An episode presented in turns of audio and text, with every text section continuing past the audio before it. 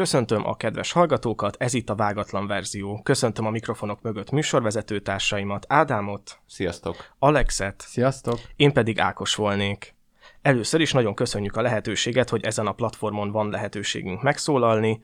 Mi már évek óta készítünk tematikus filmelemző podcast adásokat vágatlan verzió néven, de a filmeken túl foglalkozunk még könyvekkel és különböző hétköznapi jelenségek elemzésével is. Azt hiszem, azt bátran állíthatom mindhármunk nevében, hogy mindannyiunknak szívügye a kultúra, és emiatt örülünk annak, hogy magyar filmekről beszélhetünk most nektek. Én ismertetném röviden az adás menetét, először arra kérnélek titeket, hogy mutatkozzatok be, és mondjátok el, hogy számotokra mit jelent a magyarsághoz fűződő viszony, és ezt követően fogunk beszélni arról, hogy hogyan viszonyulunk a magyar filmekhez. Fogunk mondani lehet, hogy több alkotást is, de fejenként egy-egy filmet így piros filctollal aláhúzva ajánlunk majd nektek. Úgyhogy először mutatkozzatok be, és meséltek a magyarságról. Sziasztok, én Alex vagyok, én jelenleg kognitív pszichológiával foglalkozom, és ezt kutatom, és igazából ez szerintem meghatározza azt is, hogy én mondjuk filmeket, hogy elemzek, meg értékelek, vagy így jelenségekről, hogy szoktam beszélni, szóval, hogy próbálom ilyen nagyon elemeire lebontani, és, és megtalálni az ilyen, hát ilyen bázisát a dolgoknak, vagy az alap összefüggéseit, és hogy az volt a kérdés, hogy a magyarsághoz, hogy Aha, igen, igen, igen. Mm, ez ez nehéz, mert szerintem abból adódóan is, hogy ilyen nagyon tudományos beállítottságú vagyok, én, én viszonylag elhanyagolom szerintem ezeket a lelkemnek, ezeket a nagyon szentimentális vonulatait, vagy így az identitás kérdésben ezeket a, hát inkább ilyen nagyobb ívűek, vagy nem, nem ennyire analitikusak így a világban. És úgyhogy azt érzem, hogy én egy kicsit így a, a, a, a magyarságommal kapcsolatban nem szoktam így a hétköznapokban ezt nagyon hangsúlyozni, de ugyanakkor nagyon fontosnak tartom, mert hogy ez a kultúr közeg az, amiben élek, ez határozza meg a gondolkodásomat, ezt a nyelvet használom, a nyelvhasználatom meghatározza, hogy hogyan gondolkodom, tehát egy egyszerűen megkerülhetetlen számomra az, hogy én, én én, én magyar vagyok. Egyébként ez egy nagyon friss élmény. Én eh, egy nagyjából egy hónapja látogattam el Ópusztaszerre megnézni a, a feszti körképet, és akkor volt egy ilyen, ilyen nagy spirituális megélésem, hogy így, hogy ez igen, hogy, hogy, hogy ennek így, így, így, van, tehát valamit megszólított bennem is, hogy ennek így van szerepe, vagy hogy így sokszor az ember ilyen cinikusan vagy szkeptikusan áll ahhoz, hogy így hogy így érted levezetni valamit az országod nevéből, vagy identitásából, vagy hogy milyen országba születtél, vagy a földrajzi helyedből, de akkor így megéreztem azt, hogy így, nem tudom, volt egy ilyen kisfilm ott a, a feszti körkép előtt, hogy így ez az a pont, ahol őseink megkötötték az első szerződést, és Árpád benfoglalta a törvényeit az országnak, és hogy szerét vette az országnak, hogy ebből jön az ópusztaszer. És így azt éreztem, hogy most egy olyan talajon vagyok, ahol itt ilyen hogy valószínűsíthetően ilyen legendás dolgok történtek, és valahogy ennek az egésznek megérintett a szelleme. Úgyhogy azt gondolom, hogy egyébként fontos néha így ezzel is szembesülni, és hogy ugyanúgy, hogy mondjuk az emberek így eljárnak múzeumba megnézni műalkotásokat, vagy eljárunk moziba megnézni filmeket, ugyanúgy szerintem érdemes néha így a nemzeti tudatunkat ápolni azáltal, hogy meglátogatunk olyan pontokat, ami a nemzetiségünk és a nagy kultúrkérdéseinkről tanúskodik. És hogy talán én ennyit tudnék előjáróban elmondani a magyarságról.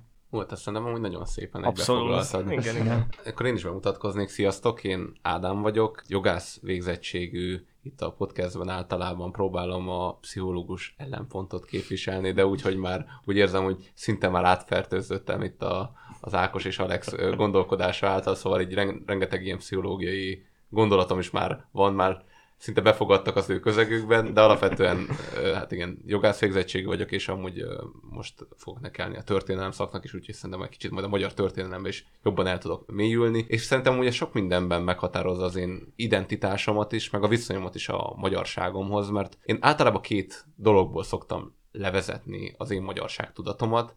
Az egyik az a magyar kultúra. Szóval a magyar kultúrával kapcsolatban úgy érzem, hogy egy nagyon szerves részem a, a magyar kultúra, és nagyon szeretem a magyar irodalmat, a magyar filmet, a magyar nyelvet, és ráadásul ezt az egész gondolkodásmódot még a sajátos kicsinyességeivel is, amiről lehet, hogy majd itt fogunk beszélgetni, mondjuk a magyaroknak a ravassághoz, meg a trükközéshez való viszonyáról, de hogy valahogy mégis ezt határozza meg, hogy mi, kik vagyunk mi, és hogyha egy másik magyarral találkozunk a nagyvilágban, akkor tudunk ezekhez a közös pontokhoz így csatlakozni, és ez szerintem egy nagyon jó érzés, és engem ez így le tud nyűgözni. A másik az a magyar történelem. Tehát, hogy a történelemből is le lehet vezetni a magyarságot, és szerintem annak is megvannak az ilyen fontos mozzanatait, amiről itt mondjuk Alex is beszélt, hogy Árpád, itt a vérszerződés, meg így, hogy ott állhatott ezen a szent, szentséges helyen. Én, én ugyanezt éreztem szerintem, amikor a, a hát a parlamentbe mentem már, hogy nem, nem azt gondolom, hogy a parlament a legnagyobb szentséges hely, de hogy mivel ott vannak a koronázási ékszerek, azért, hogyha az ember szerintem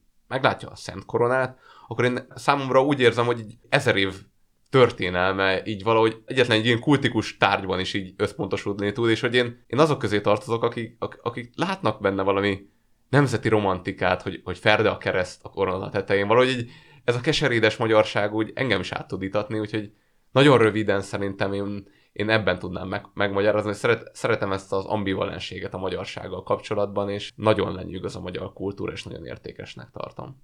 Hm, akkor én uh, folytatom a sort, én Ákos vagyok, és én vagyok a második uh, pszichológus, hogy így a pszichológus túlsúlyt uh, tudjuk uh, hoz, hozni a csapatban. Én gyerekpszichológiával foglalkozom, és így, így abban is dolgozom, és talán nekem is van egy ilyen uh, jellegű kötődésem így a magyarsághoz. Elsőként én is így a kultúrát emelném ki, és azon belül is a nyelvet, ami nekem így kifejezetten fontos. Én azon gondolkodtam, hogy ha lenne, nem tudom, egy ilyen vonatút, ahova így el kellene vinni valamit, ami így az ilyen magyar identitásomat így szimbolizálja, akkor valószínűleg egy ilyen verses kötetet vinnék el. Én kifejezetten szeretem így magát a lírát is, de hogy mondjuk így Vörös Sándor, szerintem ez így nagyon így eszenciálisan tudja hozni azt, ami így a, a magyar nyelvben benne van, és ahogy Alex utalt már rá, ez azért szorosan összefügg a magyar gondolkodással is, amiről majd még fogunk beszélni, illetve nekem mostanában kezdett el megjelenni egy ilyen nagyon erős kötődésem így a tájhoz, különösen egy az, azokhoz a tájokhoz, ahol így felnőttem, egy ilyen egészen fura, nem is tudom, milyen hangulata van ö, ezeket így újra járni,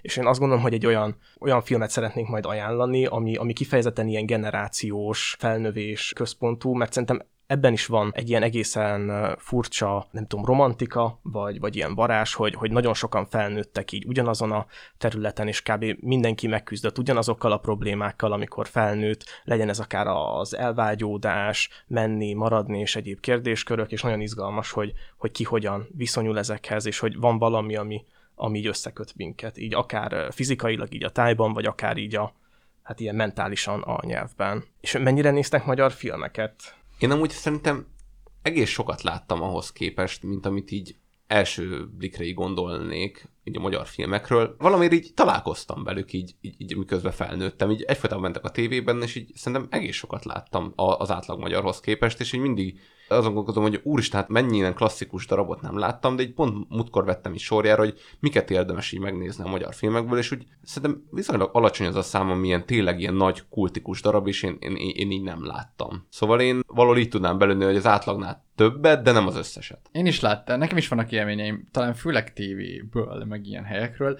Az, az biztos, hogy a, hát a tanút azt egyért. Tehát úgy érzem, hogy ha, ha egy magyar film van, amit így mindenki látott, valamilyen úton, módon az a tanú, és hogy ezek mert ilyen alapfilmeket az ilyen Hippolyta lakály, meseautó. ezek megvannak. De ezekből is, mondjuk a meseautóban szerintem én csak részleteket láttam például. Mm.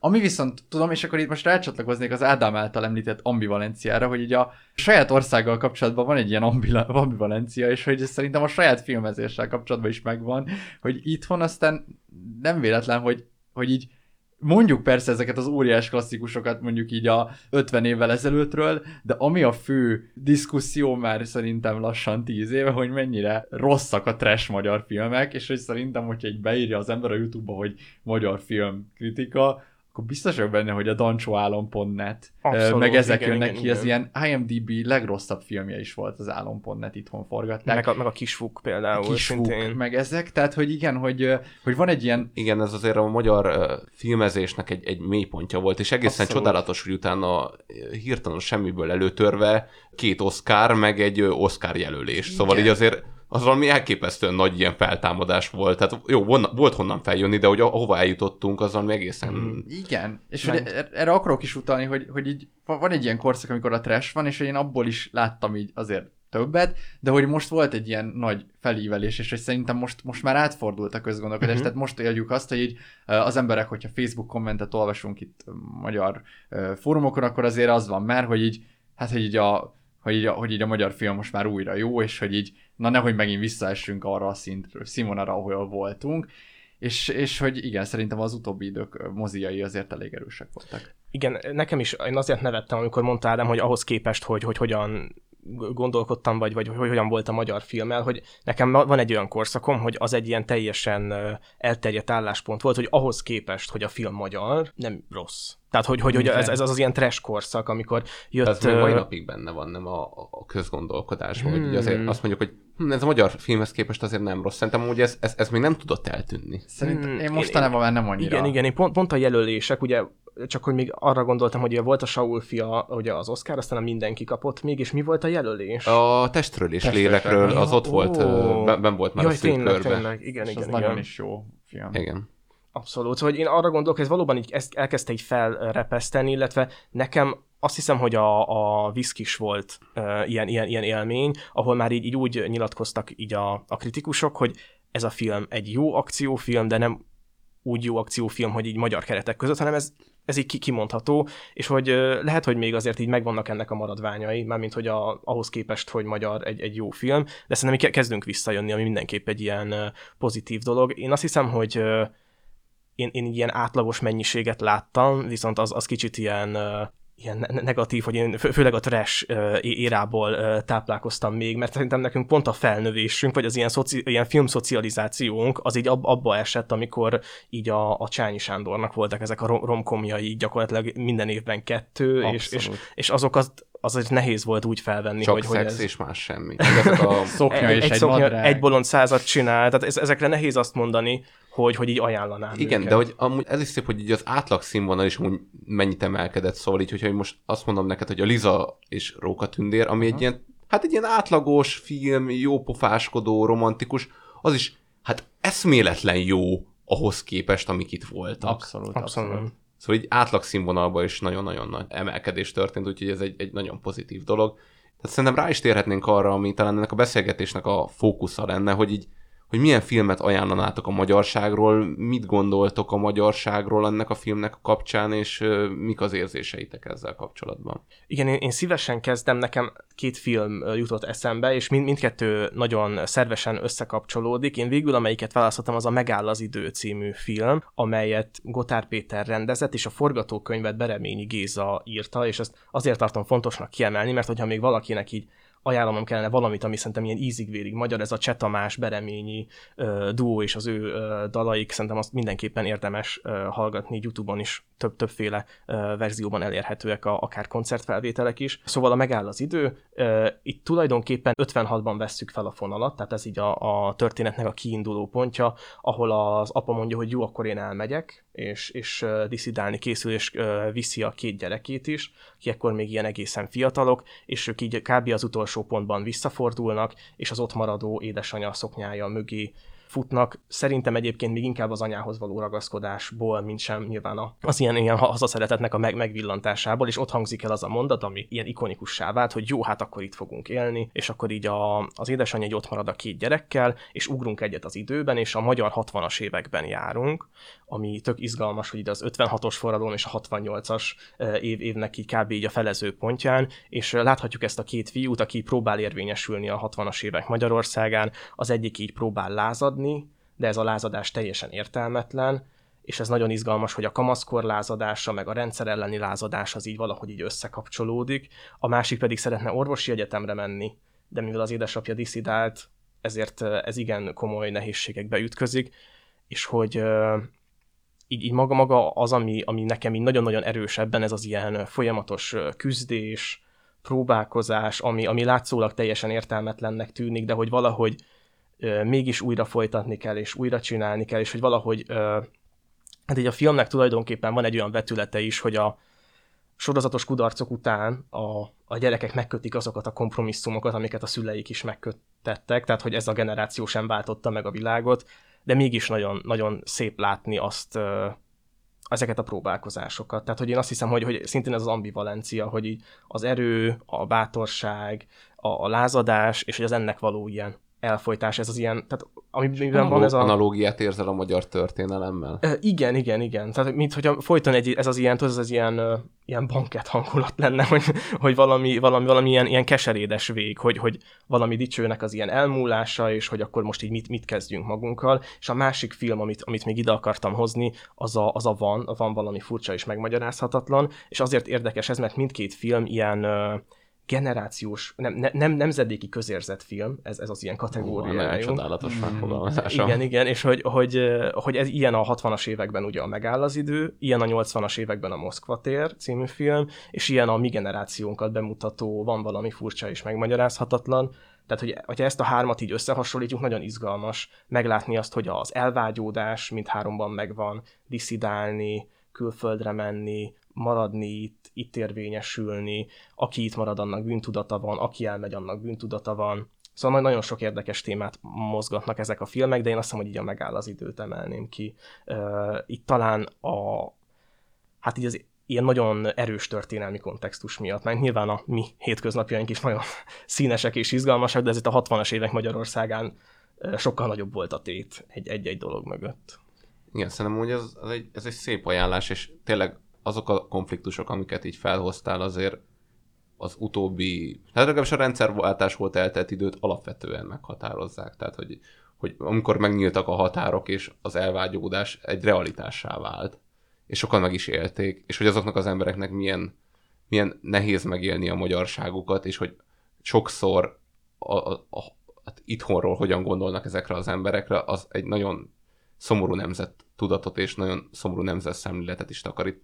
Próbálok arra utalni, hogy nagyon sokszor előfordul, hogy itthonról, akik így távoztak, különböző okok miatt, akár azért, mert külföldön jobb lehetőséget kaptak, vagy nem tudom, adott esetben mérgezte őket a hazai közeg, azokat lehazárulózzák, meg idegennek tartják, és így, mint akik megrabolták a magyarságot, és ezt szerintem egy nagyon szomorú látképe annak, ahogy így a magyarsághoz így viszonyulunk így kollektíve, és szerintem ez egy probléma, hogy, hogy, hogy nem tudunk elég befogadóak lenni, és hogy például, de ez ugyanígy van nem csak azokkal, akik nyugatra távoztak, hanem akiket a mondjuk a trianoni békediktátum szakított el az országtól, hogy így mondjuk az erdély, erdélyeket hajlamosak itt Magyarországon lerománozni, ott meg hazátlannak tekinteni, szóval így nagyon, nagyon fura és ambivalens a magyaroknak a magyarsághoz való viszony, meg a magyaroknak a magyarokhoz való viszonya is, úgyhogy én csak reménykedni tudom, hogy, hogy ez így változni fog egy pozitív irányba. De én szerintem akkor itt most uh-huh. átcsatolnék, és uh-huh. így mhm. elmondanám, hogy nekem mi az a film, amit ajánlanék, ami pontosabban nem is egy film, hanem egy ö, ö, sorozat, ez pedig a Janklovics Marcel, aki hát ö, sajnos tavaly elhunyt, és egy igazán legendás ilyen hát animációs filmkészítő és rendező. Neki van egy 1986-os sorozata, egy animációs sorozata, ez a Mondák a magyar történelemből címet viseli. Hát ő rendezte, és ő írta a forgatókönyvet nekem ez gyerekkoromnak az egyik legmeghatározóbb ö, ilyen magyarsággal kapcsolatos élménye. Egészen az MSE álmától bemutatja a magyar történelmet és mondavilágot a Hunyadi Mátyásnak a megkoronázásáig. Tehát egy, egy, egy, egy, egy óriási korszakot ölel fel, kiemelve a korszak legfontosabb mondáit, de úgy így vegyítve a magyar történelemmel, és úgy érzem, hogy mind vizuálisan, mind történetmesélésben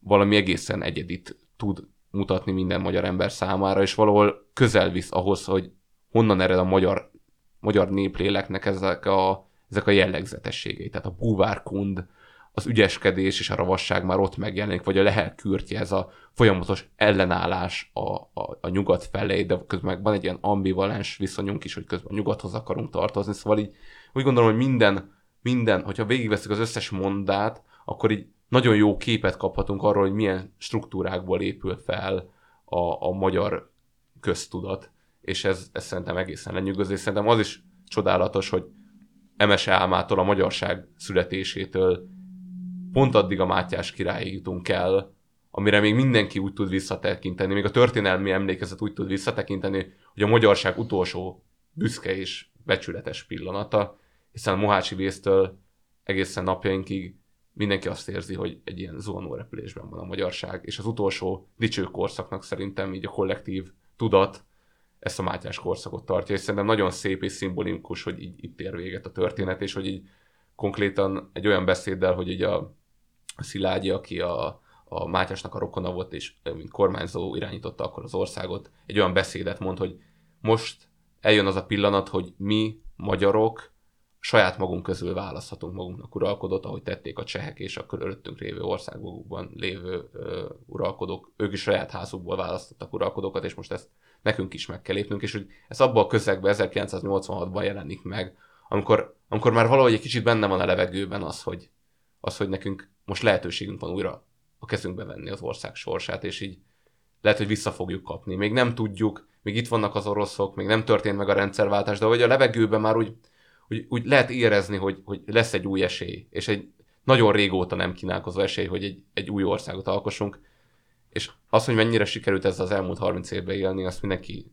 ö, ítélje meg maga, de hogy, de hogy ez egy történelmi lehetőség, ami nagyon régóta nem adatott meg ennek az országnak, és szerintem ezzel illene élnünk. Ez nagyon, nagyon nagyon tiszteletre méltó ajánlás volt, nagyon szép volt, és egyébként tényleg csak alá szeretném húzni, főleg azt a részét, hogy hogy mondtad, hogy ez a Mátyás királyig tart, ami a Mohácsi vész előtti utolsó ilyen szíves emlékezetünk, és hogy igazából ezt ez nagyon fontos látni így a, a magyar, magyar emberek, ahogy visszatekintenek a történetükre, ahogy a himnuszunkban is van balsors, akit régen tép, az a helyzet, hogy így, így gondolunk magunkra, hogy egy ilyen nagyon balsorsú, nagyon rossz választásokba bele menő, nagyon rossz, rosszul döntő népcsoport vagyunk, és hogy az, ami ma van, én most inkább anélkül, hogy politikailag bármit is mondanék, inkább a politikai apátiára szeretnék célozni, ami szerintem egy általános jelenség oldaltól függetlenül.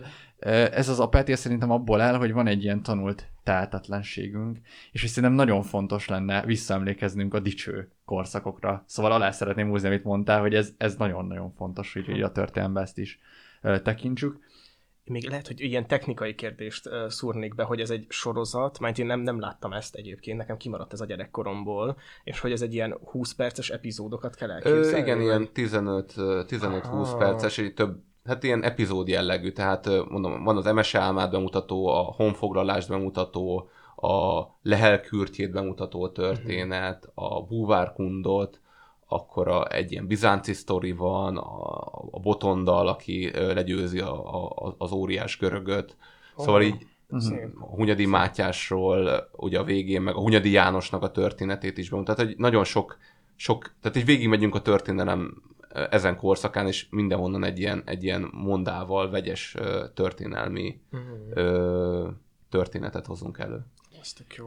És én most néztem, hogy ez egyébként elérhető így nagyon-nagyon egyszerűen. Igen, Youtube-on is fenn van egy rengeteg rész, szerintem nagyon könnyen pár kattintással Igen. elérhető mindenki Sőt, még, még, még, még angol felirat is van, szóval no. lehet így együtt nézni bárkivel. Igen. Szuper.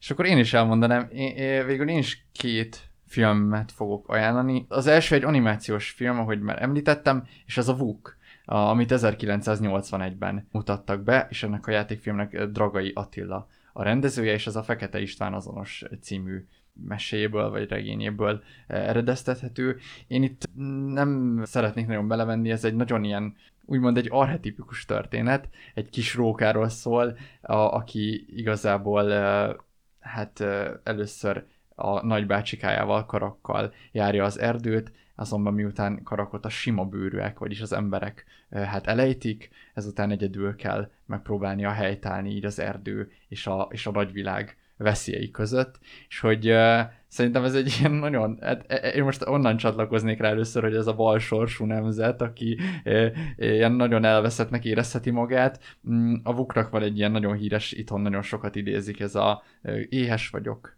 kicsi vagyok, és nagyon fázom, és hogy szerintem oh. ez a magyar identitásban így nagyon-nagyon benne van.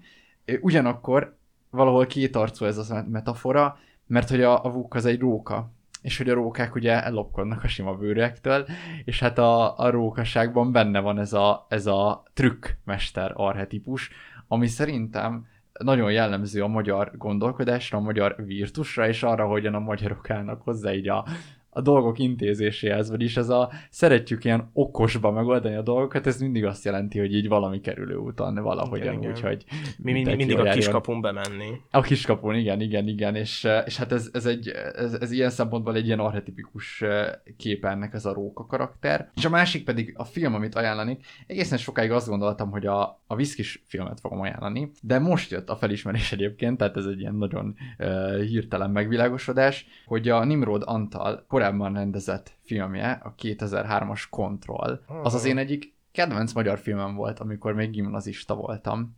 Én azt nagyon sokszor láttam, és az a helyzet, hogy szerintem ez a film nagyon jól bemutatja így a budapesti uh, identitás, de nem is csak az identitás, hanem főleg ezt az életérzést, amikor lemész a metróba, és ahogyan ott így ezek a nagyon komoly arcú, nagyon ritkán mosolygó emberek, akik nem is törődnek a másikkal, akkor a másik intézmény az ellenőrök, tehát ugye nálunk uh, ilyen, hát uh, karszalagot, lila karszalagot felhúzó uh, emberek néha kikapják a zsebükből a színét, hogy ők is utasok, de igazából ellenőrök és most jegyeket és bérleteket fognak kérni. Ez egészen még a 2000-es évek elején még azért nagyon ment, mostanában azért inkább így fent állnak a, a jegy ellenőrző készülékek mellett, de, de hogy ennek volt egy ilyen kultusza, kultúrája, és hogy és hogy ennek így egy ilyen nagy élménye, hogy így menekülni egyik kocsiról a másikra, például a metróban, hogy nehogy elkapjon az ellenőr, e, általános magyar érzésvilág. Hát ugye a trükkmesterek. Igazából. És ez a trükkmesterséghez kapcsolódik. Viszont ami szerintem szép, hogy ebben a történetben igazából látunk e, ilyen ellenőröket, és az egyik ellenőr az maga Bulcsú a főszereplő, aki valaha egyetemista volt, és igazából egy ilyen egészen uh, ígéretes uh, ember, egy diáknak tűnt karrier szempontjából, de aztán ő úgy döntött, hogy igazából így beveti magát ide a, a Budapest alatti régiókba, ide a, ebbe a metróhálózatba. Szerintem Budapest metróhálózata egészen ikonikus, és hogy igazából ő itt egy önkeresésbe indul, vagy egy, az énjének a megkeresésére indul, és hogy ahogyan így a budapesti járatok labirintusában így mászkálunk, úgy igazából a saját énünknek a, a mélyére is letekintünk, és hogy ez az egész depresszió, ami néha átlengi szerintem a budapesti látképet, az ebben a filmben egy ilyen metaforát kap, és tulajdonképpen a, a föld alattiság az egy ilyen depressziós életfázist is uh, takar magában, és a Bulcsúnak van egy ilyen szimbolikus utazása, hogy igazából uh, lát egy lányt, aki angyalnak van öltözve egy jelenetben, és hogy, hogy igazából őt kezdi el keresni, de ugyanakkor követi egy furcsa karakter, aki, aki hát embereket gyilkol a budapesti metróhálózat alagútjaiban, és, és tényleg ez a, az, hogy így az üldözés, a párharc, a szerelem és a, az ideák ennek a, a labirintusában mozgunk, egy nagyon szép történet, és egyébként nekem nagyon hasonlít, vagy én amikor ezt néztem, akkor ö, nagyon sokat beszélgettünk barátaimmal egy másik filmről, ami egy amerikai film, a, az pedig a, a Donnie Darko, és hogy szerintem hmm. nagyon izgalmas, hogy így Magyarországnak a Donnie Darko, az szerintem a kontroll, szimbolikában legalábbis biztosan, és egy nagyon különös darabja így a magyar filmgyártásnak, ráadásul pont a 2000-es évek elején, amiről azt beszéltük, hogy azért már a trash elkezd így felfeljönni, de ez még egy ilyen nagy csillanás. És egyébként a Nimrod Antal aztán Hollywoodba is megy, és, és hát a, például a, a Predators ragadozók című film rendezésében, vagy hát rendezését is magára vállalja, úgyhogy én ezt a két művet ajánlanám. Annyit még ide szólnék, hogyha plusz ajánlás, de ez tényleg ilyen bónusz trackként, hogy ugye a magyar trash világából, hogy a 2000-es évek eleje az mennyire nyomorúságos korszak volt, de hogy így valahogy az Argo című film, mm, hogyha igen. valaki esetleg nem látta, azért az is nagyon sok mindent át tud adni arról, hogy így hogy milyen ez a magyar nép, szóval így egy nagyon vicces oldalról közelíti meg talán ezt a jelenséget, szóval így esetleg még ezt így lehet ajánlani, hogyha valaki a humorosabb részére kíváncsi ennek a mm. dolognak igen, én is szerettem volna még egy bónusz tracket, ami én így azért, és azt gondolom, hogy nem véletlen, hogy egyikünk sem ajánlotta. Ez az ötödik pecsét című film, mm. és azt gondolom, hogy ha valaki rákeres arra, hogy melyik a legjobb magyar film, vagy hogy melyik az ilyen top-top-top kategória, akkor én azt gyanítom, hogy, hogy valószínűleg az ötödik pecsétet fogja uh, megtalálni, vagy esetleg így még uh, tarbél a filmeket, de abban szerintem így mindhárman így uh, tudom, hogy meg, meg tudunk egyezni, hogy, hogy így az ötödik pecsét így nagyon kimagasló film, úgyhogy talán így ennél nagyobb méltatást így nem is igényel, de hogy így érdemes Igen. belengedni, hogyha valaki még nem hallott róla, keressen Igen, rá, talán annyi, hogy jó. ugye az nem feltétlenül a magyarsághoz kapcsolódik, de, de viszont, viszont univerzális mm. értékek és nagyon fontos témákat érint. Szóval így, így ebben meg tudunk állapodni, hogy ez egy ugye a magyar filmkészítésnek az egyik csúcs terméke, és hát ráadásul az a Fábri Zoltán rendezte, aki a magyar filmművészetnek a legnagyobb alakja. Ez kérdés nélkül megállapítható. Abszolút. Igen, mi a vágatlan verzió nevében ezeket a filmeket gondoltuk kiemelni a magyarság kapcsán, hogyha nektek vannak kedvenceitek, bátran írjatok akár komment formájában, akár az elérhetőségeinkre, akik, amit megtaláltok a leírásban. Köszönjük, hogy megtiszteltetek a figyelmetekkel, sziasztok! Sziasztok! Sziasztok!